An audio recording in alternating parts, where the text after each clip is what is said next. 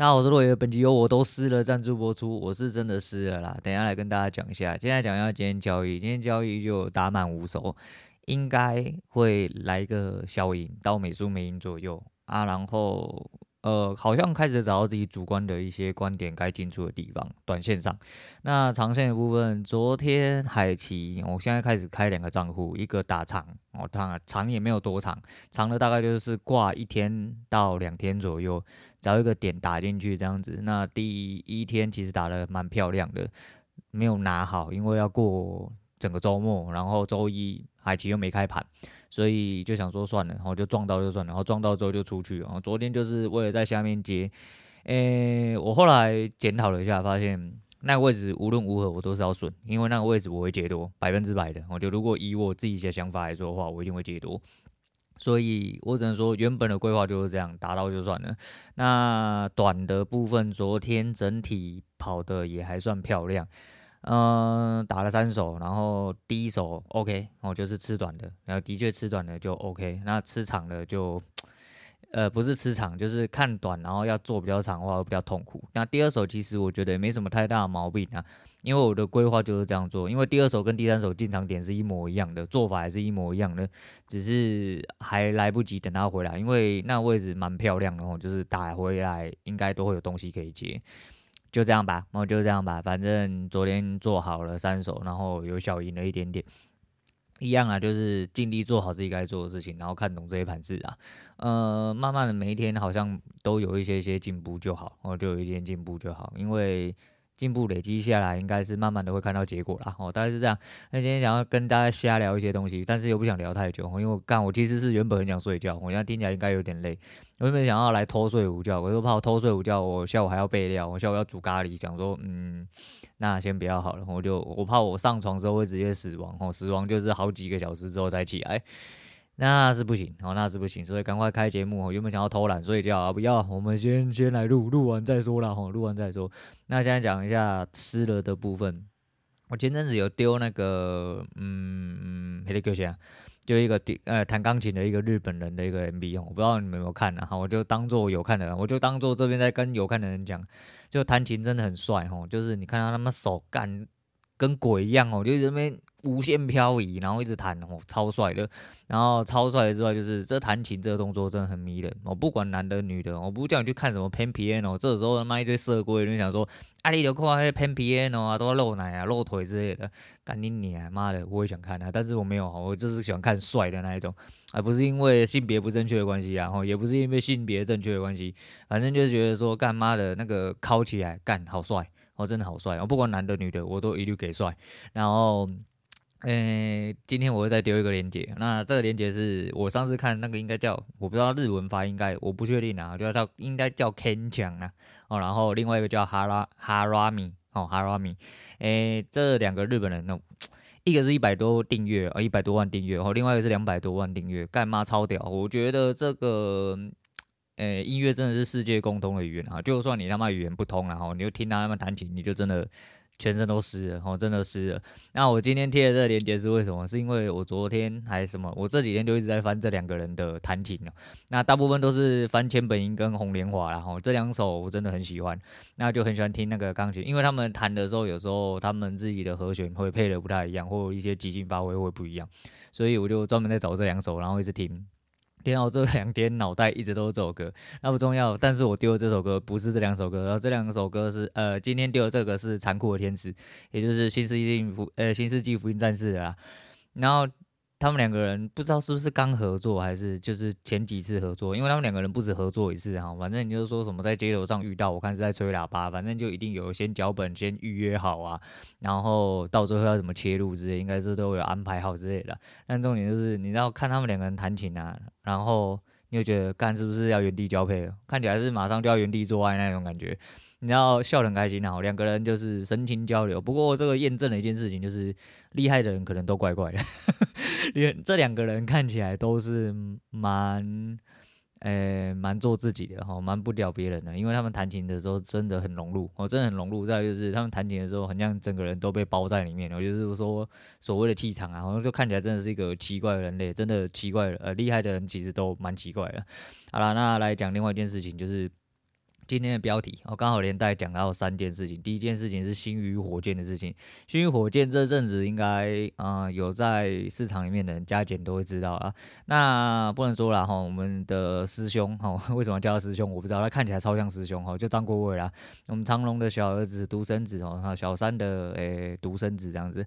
他蹲了这么久哈，据说长荣也是原本就要包给他，后来就家族内斗嘛，反正干妈的那是几百亿的事情啊，他妈的不要说几百亿啦，哎呀几万块都有人在内斗，不要说这几百亿也没有内斗，你不要骗我啦，不可能的。那经过这么多年来哦，终于落幕。再就是昨天 cheap 啊，然后就是就是在讲故事的那个历史那个 cheap，诶，他有讲到就是这就是台湾版的啊财阀家的小儿子，我是没看，但是我大概知道内容是什么了。诶、我不知道像不像，但是我觉得这是一个蛮励志的一个故事，因为就跟剧本讲一样哦，他是一个真的很热爱飞机的人，到他自己出来考哦，自己考了一间，然后飞机一直买，然后买完之后干中疫情，疫情挡过去这段期间哦，相对于诶、所谓的老东家哦，老东家那些啊，反正。你也不能说干嘛的大型的公司都乐色啊，但是你当然站在资方立场，你不会这么认为。你站在资方立场，你当然会跟他们站在同一阵线。但如果你不是资方立场，你当然会觉得说他们就是乐色。但不管怎么样哦，他开了一个某种程度上的先例啦，至少在这一段困难的时间，他好好的维持他这些公司，把他的。积蓄哦，几乎全部要烧掉，也就是他老爸哦，后来被割出来那一份给他，原本他什么都拿不到嘛，因为他就是张家他们要把他弄出来嘛，我要什么都不给他，我是觉得蛮要求的啦。哦，这种人真是没有人在嫌嫌钱多，但是钱一多他妈人就会变哦，连人真的都会变。那后来他被割出来，好像拿了一百五十还一百六十亿啊，结果光这三年哈，星宇就烧了他总共大概一百一十几亿，他没有裁员，然后没有停工。也没有少给人家东西，人家都活得好好的，那就是有一些在爱北购物的，干你娘妈该给钱不给钱的，就是有这些公司啊。那你说怎样对？没有对，没有错哦。你是资方，你会觉得你是对；你是劳方，你也会觉得你是对的。这只是怎么样去取一个平衡，跟大家都舒服而已。那很明显的看起来，星宇火箭就是因为他的张国伟这个人有做到让大家都舒服，并且他真的哦热爱他自己。的事业，然后他自己的毕生职志，哈，他在飞机上面的一些航空上面的一些，呃，不管是成就或追求，我觉得都蛮赞同这个人，哈，表面上来，因为我们毕竟不是知道很深的人，但至少看得出他的热情，那这是一种人生热情。你不要说他钱多还钱少，当然啦，就还是一样那句有钱真好，这当然是钱的问题，但是。撇除钱的问题，那看最根本的问题就好了。他的确是非常热爱航空业，热爱航空这一个行业，所以才有办法做到这样子。这不是你要不要，就算。你如果不爱热爱这个行业，不要说烧掉一百多亿啊，那个烧掉十亿的时候，你可能就受不了。因为毕竟资产就烧掉了十分之快快一成了，谁受得了？哦，真的没有人受得了。那另外一部分是今天早上看到呃，超派人生超哥这几天他更新的没有什么让我太有兴趣的东西。不过哦，居然是昨天的一个社群的一个内容，让我觉得蛮有兴趣，就是他又开始哦回嘴在酸民身上。那我只能说啦，诶、其实为什么人家说你们如果呃不是同一个层次的人，你根本不会屌下面人，就跟上面干妈真的很有钱的人会觉得说，就像哦什么巴菲特、比尔盖茨会想说啊，看你娘妈的酸民今天讲我三桥，根本都不会讲，因为他根本看不见你，啊，根本看你连他脚下的一粒沙子都不如，真的，所以他根本完全看不见你。你他妈讲的啊，干巴菲特是乐色啦，懒觉短呐，骂总不取死一死之类的啊，根本对社会没有贡献啊。你讲他妈再多懒觉话。你就是个屁哦！你连空气都不如啦哦！你真的连空气都不如，所以呃就是这样。那你说为什么超哥会回哦？我只能说啦，呃，人家是不食人间烟火才有办法做到这件事情。那如果你要食人间烟火，你多少还是会受到影响。这就是之前讲哦，作用力跟反作用力的问题。呃，人就是这样，你要亲民，你势必得会收到你所谓亲民带来某种程度上反噬，除非你真的他妈的呃完完全全可以忽视掉这些人，但不会，因为。嗯。这样讲好像怪怪的哦，但是我觉得如果会有一个阶级制度或有一个想法在的人，他势必会为了捍卫自己的想法跟立场而发声哦。就是你久而久之，你还是会做这件事情啊，尤其是主观成分很重的人。那我没有说这样不好，这样也很好，反正就跟他讲一样，干你娘，恁爸就大鸡啊，恁爸就假上诶，假上上主的啊，干你是瞎小哦，你你他妈连家，你不要说家族啦，你连银主的都没有算呐，你他妈就是个垃圾中的垃圾啦。但是他还是要追你，他还是要追你，但不管。追来追去，你钱永远不会被他偷，你也永远赚不到他身上那些蓝山。这就是他的意思，但的确他可以不要鸟你，但是他就是太亲民哦，太亲民。你如果要把自己下放到人间，要食人间烟火，那势必会被烟火炸到哦。那偶尔总是会炸到，然后防护衣穿得太好，或你站得在上面，不然你就是总有一天你要回去嘛，然后就是把频道关一关啊。你不要服务民众，就不会有这些事情哈，就是会过到非常舒服的日子啊。不过没关系啊，还是一样哦，就是跟拐讲一样啊，不要浪费时间在那些呃对你不 OK 的人身上。我给你一些。几百话的身上，我现在也是慢慢在学习这一点呢。反正就这样，好好讲话，我好好讲话，大家好好讲话，不好好讲话，我不会跟你好好讲话哦。或者是大家就不要往来就好，但是不要好好往来之前，我这人就几百哦。可能就是，呃，没关系啊，我们现在也不是什么高大上人物，反正你追我，我一定会追你哦。追爆你之后，干你啊，大家再来拆伙了，然后我就是弄得不欢而散，然后那大家这样，我不好，你也不要好，我不好，你绝对你也不要好啦，就对了。我就是这种人。那另外一部分是最后一个，我刚刚关。关掉电脑之前，然后原本想来偷睡觉的时候，不小心看到了一个视频，哦，我们叫视频影片呐，那 YT 影片，诶。我们泡芙老板哈，要打扑克的人，然后知道扑克圈的一些人哈，超高额哈，泡芙老板在超高额还有所有的锦标赛里面，你有看出来他妈他是一个很浪的人，你根本不晓得他冲啊小哈，当然你就翻一下就会知道他是一个中国的资本家，他到底赚多少钱不晓得啦，但是他他妈他就是非常有钱，你要在各种超高额里面你都看得到他，然后就每天都在打牌，真的很屌，然后为什么会吸引我，就是因为。那部片的片名是《泡芙老板终于拿到第一条 W 呃 WSOP 的金手链》哦，但是这一次欧洲杯的啦，因为它是一天前才更新的，应该是近期的事情哈。就欧洲杯的 WSOP，好，他赢得了第一名，好，取得了我看一下。四十八万两千四百三十三哦，然后你又换三换算整数加三十哦，就是乘以三十，大概是一千五百万。这一千不一一千五百万，连他拿来打现金局的零头都不够啦。但是哦，这一条 WSOP 的金手链哦，真的是对他应该是至关重要啊。因为钱到了一定地步，就是什么。钱到了一定地步，它就已经没有，呃，它边际效应就会降得非常非常低。那你能追求的，就是你想要追求的，而不是金钱上面的东西而已。那一条 WSOP 金手链并不是哦，你当然他妈的你可以去买还是啥小的，我刚才不用讲那么智障的事情了。但是在这种呃程度、这种级别上面的 WSOP 金手链，其实是一种荣誉、跟一种成就、跟一种里程碑。这不是金钱可以换来，再就是它。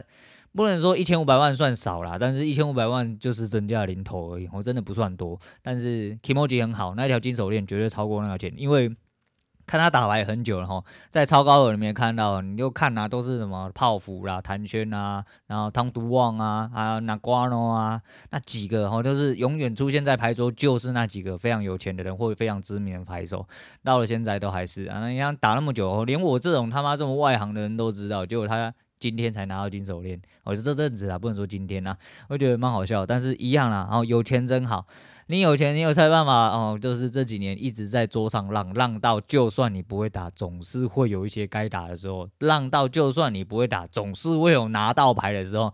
像他这几副牌，从第五名开始赢上来，几乎都是发下来直接给你转。他的牌如果没有很大，就发下来逆转。当然他也有跑输的时候，但是一样嘛。好，你跑赢的总比你跑赢的比跑输多，那你到最后还是赢的，这就是运气呀。那你说到最后真的是运气游戏吗？当然还有很多牌理上面本身的问题，但你牌理再强哦，运气的东西你还是只能交给老天，这就是扑克哦，你只能尽你所能的去拿到最大利润。就像今天有很多支撑下面完全不会破，你就知道在这边买一定会出去，但是有一天它破了，那不是你错，就是。你做的这一次刚好被破而已，真的就只能这样哦，然后再继续看成要转换还是什么嘛哥的，呃，所以很多人会觉得说交易市场跟扑克市场其实很像啦，我非常认同这一点，尤其在市场看得越久，然后理解扑克越来越多的时候，你真的会觉得说，呃，真的很类似啊，只是呃交易市场的运气成分稍微再低一点点，因为交易市场总体来说是人为的取向哦，是人群的一个意念取向。啊，所以说它是有个方向性的，相对运气来说，我觉得低蛮多的哦，就是运气成分占的比较低。就是如果你掌握到是一个正确的呃资金控管方式跟一些交易的技巧的话，我觉得不会喷的像扑克这样。扑克有时候你真的又打对，甚至你真的就是大几率，对不对？但是哦，你就是有可能，比如说。哦，你摆出你拿你拿 K 对，然后对方拿 A 对，就掉出来两张 K，K K A，结果干你已经 T 给你赢了，最后还是发出第第四张 A，你还是要被合杀啊，你还是要出去啊。这就是几率的问题啊！几率再大，都还是有机遇被反杀，就是大概是这样。那交易市场就是你资金控管好，那实际上就差不多。那扑克当然也是啊，就是你一个买入，你整体的买入跟你投入的时间基本上是在你资金控管里面，那你就是赢带输，那就没什么太大问题了。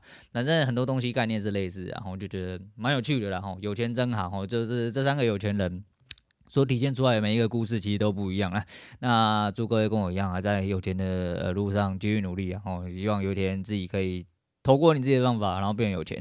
那有钱是一个概念而，不是一个数字。然后有些人觉得说几亿就是有钱，有些人几亿是零钱。那你到底怎么样才算有钱？然后你怎么样才可以过得舒舒服服？那才是重点啊！